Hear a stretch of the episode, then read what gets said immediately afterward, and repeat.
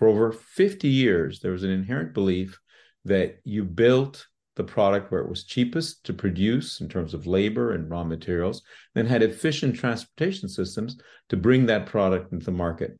But now that entire strategy has been shifted because companies are realizing that even if you produce in some of these uh, locations where it's cheaper to produce, you can be completely affected by what the government does in these other countries.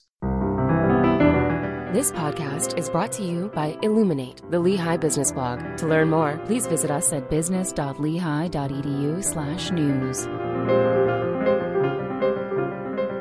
Welcome. I'm Jack Croft, host of the Illuminate podcast for Lehigh University's College of Business. Today is December 20th, 2022, and we're talking with Zach Zacharia about the biggest threats facing the global supply chain for the first quarter of 2023 as reported in the latest Lehigh Business Supply Chain Risk Management Index.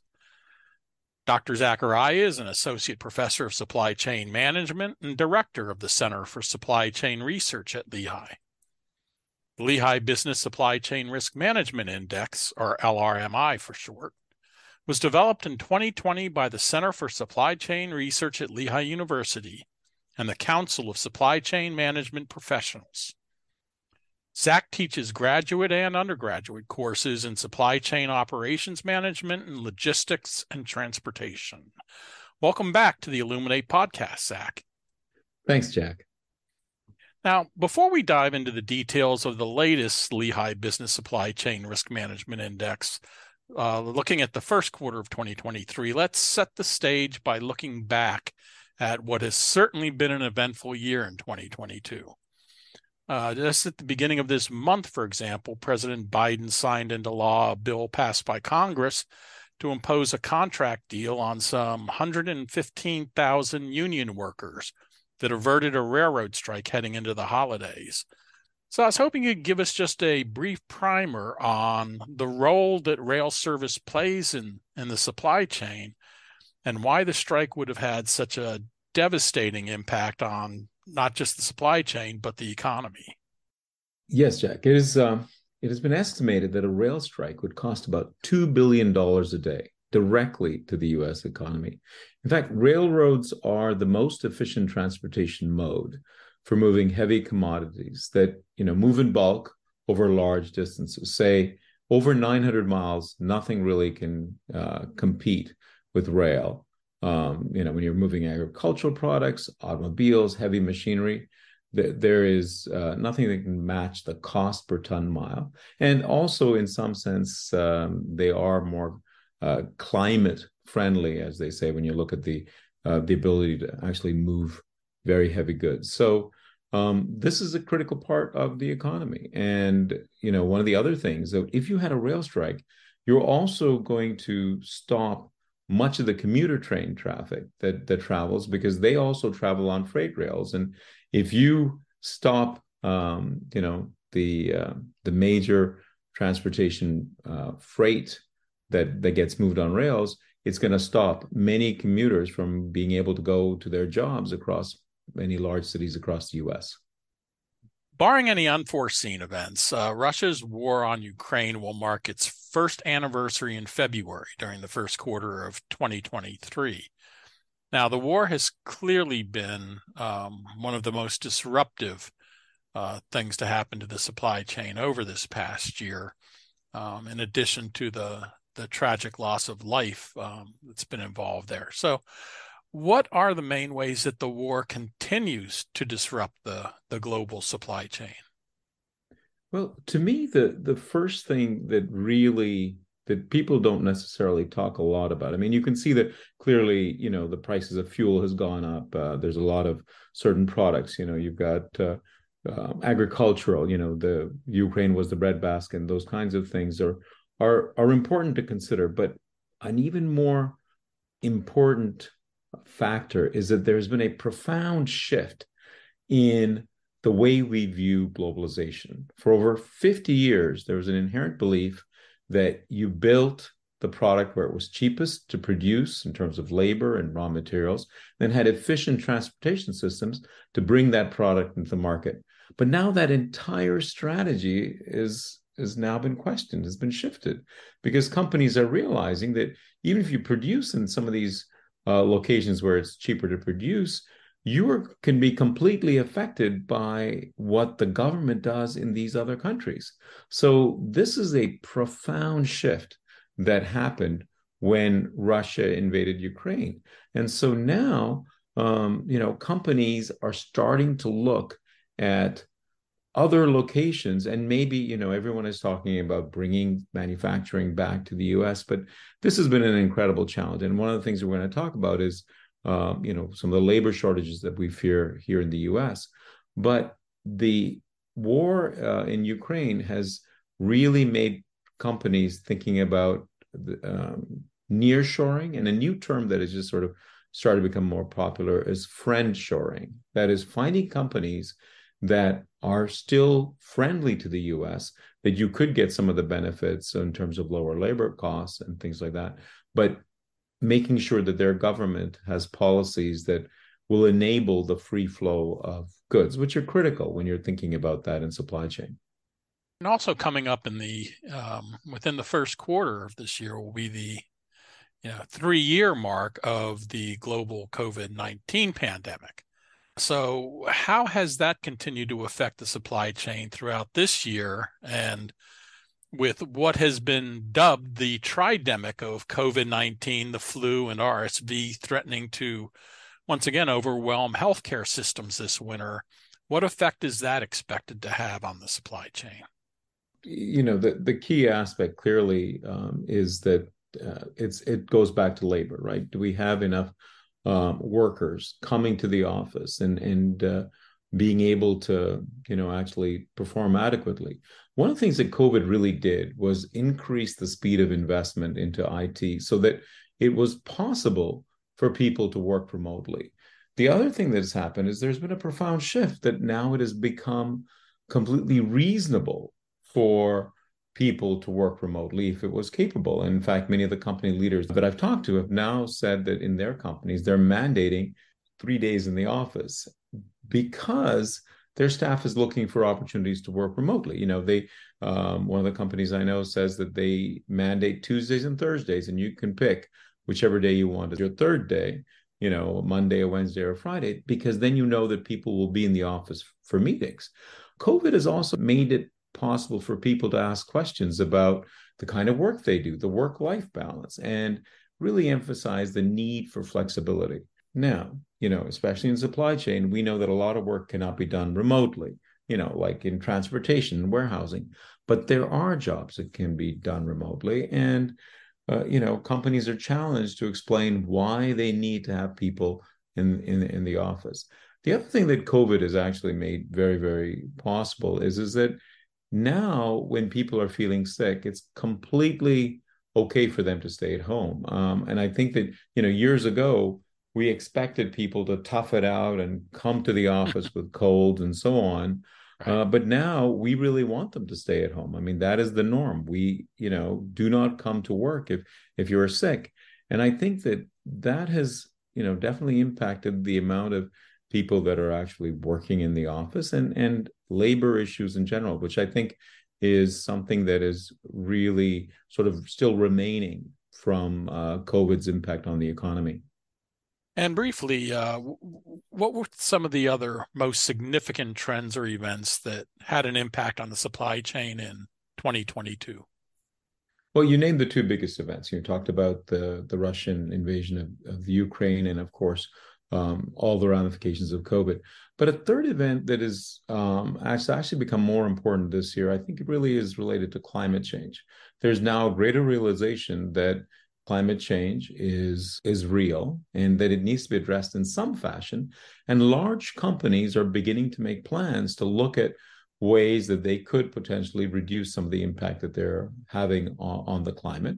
And they're also realizing that consumers are willing to make sacrifices to be able to um, perhaps not really become carbon neutral, but at least reduce some of the emissions that, that they're doing that could potentially raise, um, you know, our our temperature. Okay, now that we've set the stage, let's let's turn to the new risk index report.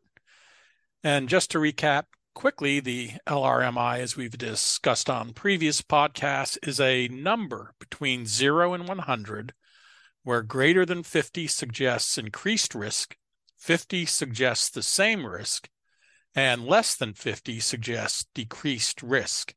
Now, the overall average risk heading into the first quarter of 2023 is 66.96, which is slightly higher than it was in the fourth quarter of 2022, which we're just wrapping up, um, but down pretty significantly from the all time high of 72.79 in the first quarter of this year, 2022. So, what does that tell us? Well, first of all, there's been a significant reduction in risk. I mean, that that clearly is there. Um, and it is also important to note that the way the index is calculated, the relationship is not linear. So a decrease of five points is significant.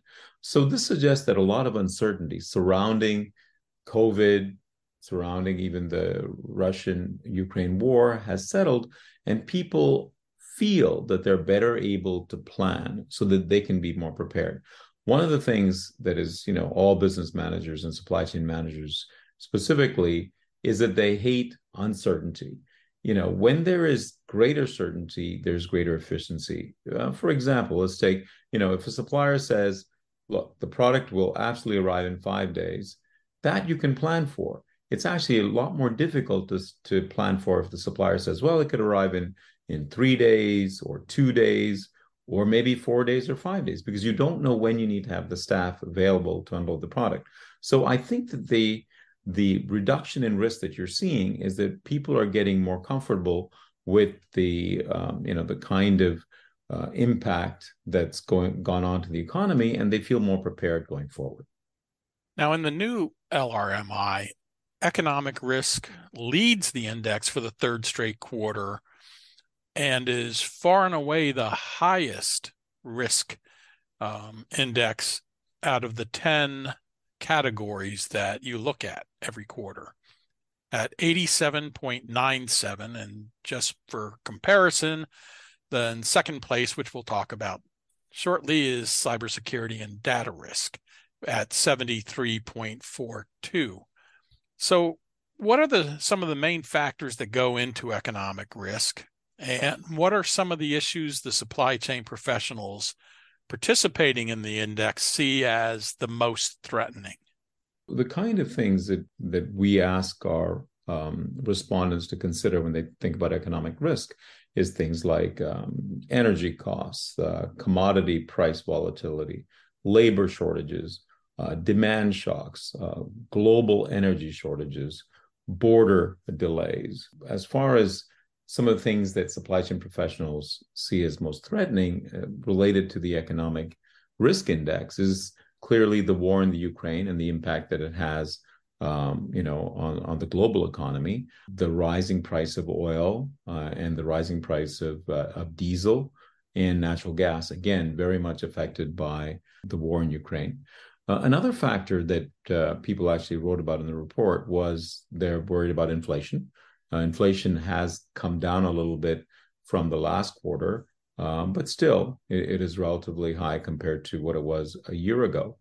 Another issue is the still there is a lot of pent up demand in certain uh, sectors. You know, so you could see that um, when COVID came, a lot of that was um, you know was sort of reduced demand and was waiting for a time now when products are available. So there is um, that kind of increased demand. And finally, big issue is is labor. Um, there is still a significant shortage of labor in in many key industries, and the companies that I talk to still talk about the fact that you know they have um, very high hourly wage rates that uh, you know, $25 an hour that are still not attracting the kind of people that they expected to attract a few years ago. So the, these are definitely kind of things that affect the economic risk going forward. And for the second quarter in a row, cybersecurity and data risk as the second highest index number, as I had mentioned before, at 73.42, which is down just slightly from the, the previous quarter. So, what factors enter into that category, and what are some of the biggest threats in cybersecurity and data risk that uh, concern supply chain professionals? So, the kind of factors we ask them to think about are, are cyber attacks, data corruption, data theft, system viruses, hardware, software issues, security platform controls. Um, and the biggest threats that um, you know the people who um, wrote on on the report or uh, one of the things is is that there's greater labor turnover which means that you know the new people that are coming in are not as trained as well on the security protocol workers. Um, there's uh, hmm. more reliance on increased remote work. And when you're working remotely obviously that all leads to greater risks um, and you know attacks uh, are also getting more and more sophisticated uh, so people, you know, this is always sort of a uh, a game where as we put more of better controls in place, the um, the cyber attackers just come up with some some new method. Um, but I will say that you know um, this this is really a risk that everybody knows, but the basic uh, issue is actually people. Um, people can get fooled. Uh, you can have incredible security systems, even some of the most um, largest data breaches have just been people being careless or being you know um, fooled into thinking something. So of course i'm sure you're aware there's a lot of the companies have used a two-step data verification all sorts of things to try and w- figure out ways because this is a, a real problem going forward.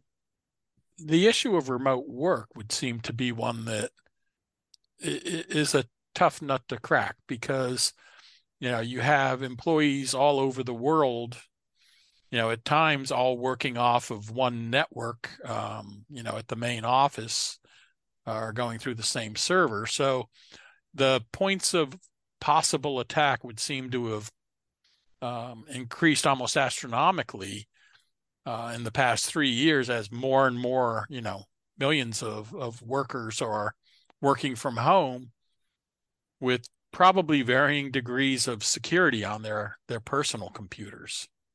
Absolutely, and, and you can see that a lot of the companies, some of the companies that I've talked to, actually, um, you know, provide laptops that are just work related. They use tokens. They use, um, you know, an, an internal VPN system.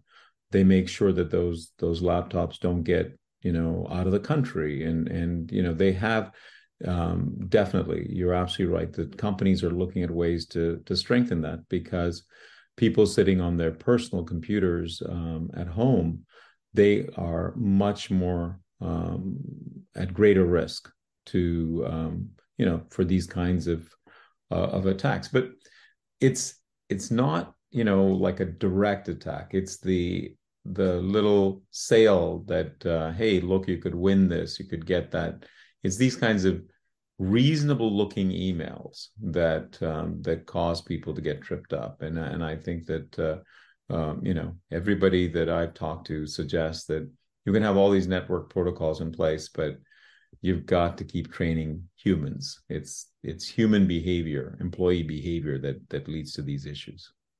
Now the third category highest category in the the current report is is an interesting one. It's customer risk, and it's in very close to the cybersecurity and data risk at 72.78. But what I found particularly interesting is that it is up significantly from just the last quarter. Um, you know, somewhere in that five to six point range that you had talked about at the beginning, you know, with the overall risk as as you know being something significant. So what are the main factors that are driving the customer risk up? So the, the factors we typically ask our respondents to think about is you know fast changing customer demand the um, customer loyalty um, how loyal are they? Is the customer um, demographics changing? Is it uh, is it hard to predict customer behavior is it hard to service the customers? Or the customers being more unreasonable in, in some of their demands? So these are all the factors that that drive that that index up. And clearly uh, you know um, two quarters ago when it was much much lower there was um, you had customers and and it was a, a, relatively straightforward kind of demand that you could predict um, you know when covid capacity was tight you had increased demand. But now um, you know now you do have products availability but everyone is a little bit more worried. With inflation are the consumers still going to come and buy product? And is consumer demand shifting? As you know we went all the way to sort of an e-commerce approach and now retail stores are, are coming back. In, in fact it was just announced that barnes & noble one of the big bookstores have actually opened up new bookstores uh, because they're starting to see that people are coming back to in-person shopping. So the way that this is you know the risk index is there is is that it's harder to predict what the customer is going to do. And you've also had a, a couple of the large retail stores both target and walmart um, just a quarter ago saying that they are flush with inventory and they're hoping that consumers will come back and, and, and buy all, all the product that they've already stored because they were worried that they were not going to get product in time. So they bought product six months in advance of what they normally buy just to make sure the product was available. So this uh, risk is is that we are not as fully sure that the customers are going to come back and buy everything, and that's that's one reason probably the risk is high. Another one that I found interesting was uh, transportation disruption risk, which is something we've talked about a lot um, in previous podcasts, looking at the various uh, reports for the LRMI. And it is um, now in sixth place after consistently being um, up near the top. And in fact, in the both the first and second quarters of 2022, it was the highest index category. And I believe that it actually had the highest score that the index has seen in any category at one point. So obviously, fuel prices have come down quite a bit from the peak, although they're still high, as we all know. Um, so, why is transportation disruption risk seen as relatively less of a threat now compared with um, the other categories?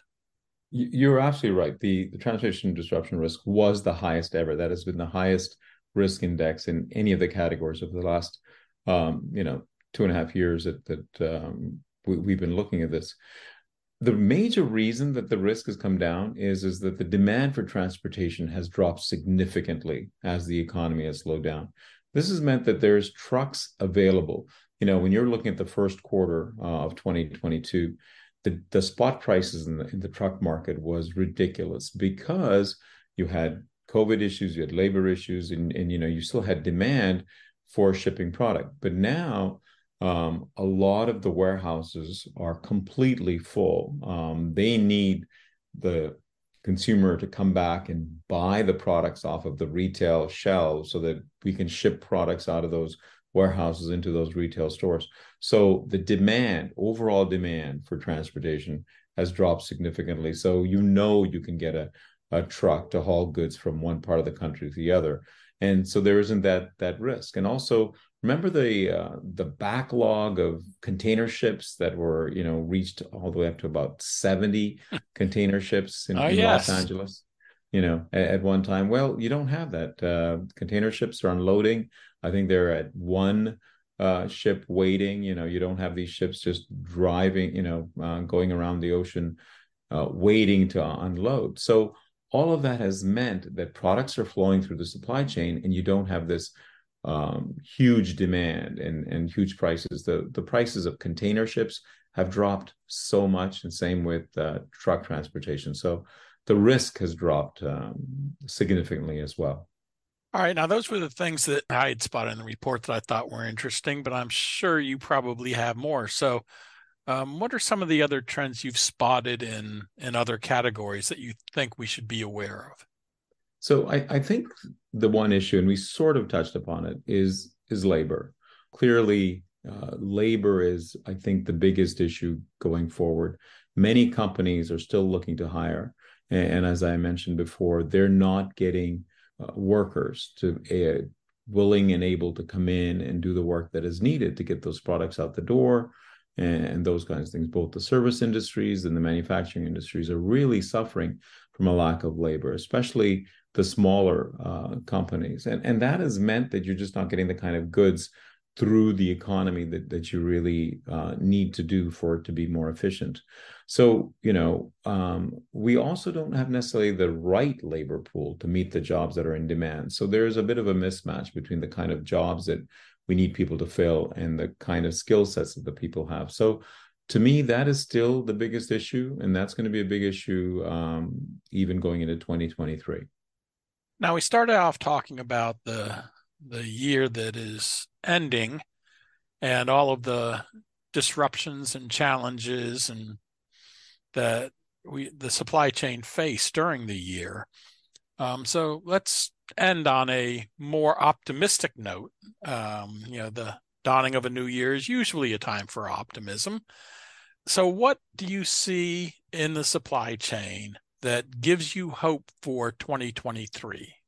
Well, the, the biggest thing that I'm seeing in, in talking to companies and, and also in, in the LRMI, uh, my sense is, is that we are going to have a very mild, uh, if any, recession that will likely be able to, the economy will be able to be back up by even the third quarter, you know, of next year. In other words, I see that the economy is is, is going to recover. Uh, you know, companies are working with their employees to find more ways to be more flexible, find ways to improve efficiency. And, and another sign of optimism is is real discussions are going on for ways to to reduce greenhouse gases. Um, companies are rethinking their supply chain to have more inventory available and to make sure that production is closer. So we're getting better at handling large disruptions, especially if it's across the globe. Overall, I, I have a strong belief that the US economy is going to continue to grow. And I'm very optimistic that companies are going to become more resilient so that they'll be able to overcome any disruptions because we know that disruptions are going to happen. And I think that that we've learned a lot over the last few years on how to handle major disruptions. And I think that that'll enable us to become even more successful um, when these disruptions happen um, going forward. Zach, it, it's always a pleasure. And thanks for being with us on Illuminate again today. Thanks very much, Jack. I really appreciate this opportunity to talk to you about the Lehigh Risk Management Index. As director of the Center for Supply Chain Research at Lehigh, Zach Zacharia and the faculty and students at Lehigh Business are generating new ideas for education and future knowledge in the field of supply chain management. This podcast is brought to you by Illuminate, the Lehigh Business Blog. To hear more podcasts featuring Lehigh business thought leaders, please visit us at business.lehigh.edu slash news. And don't forget to follow us on Twitter at Lehigh Business. This is Jack Croft, host of the Illuminate podcast. Thanks for listening.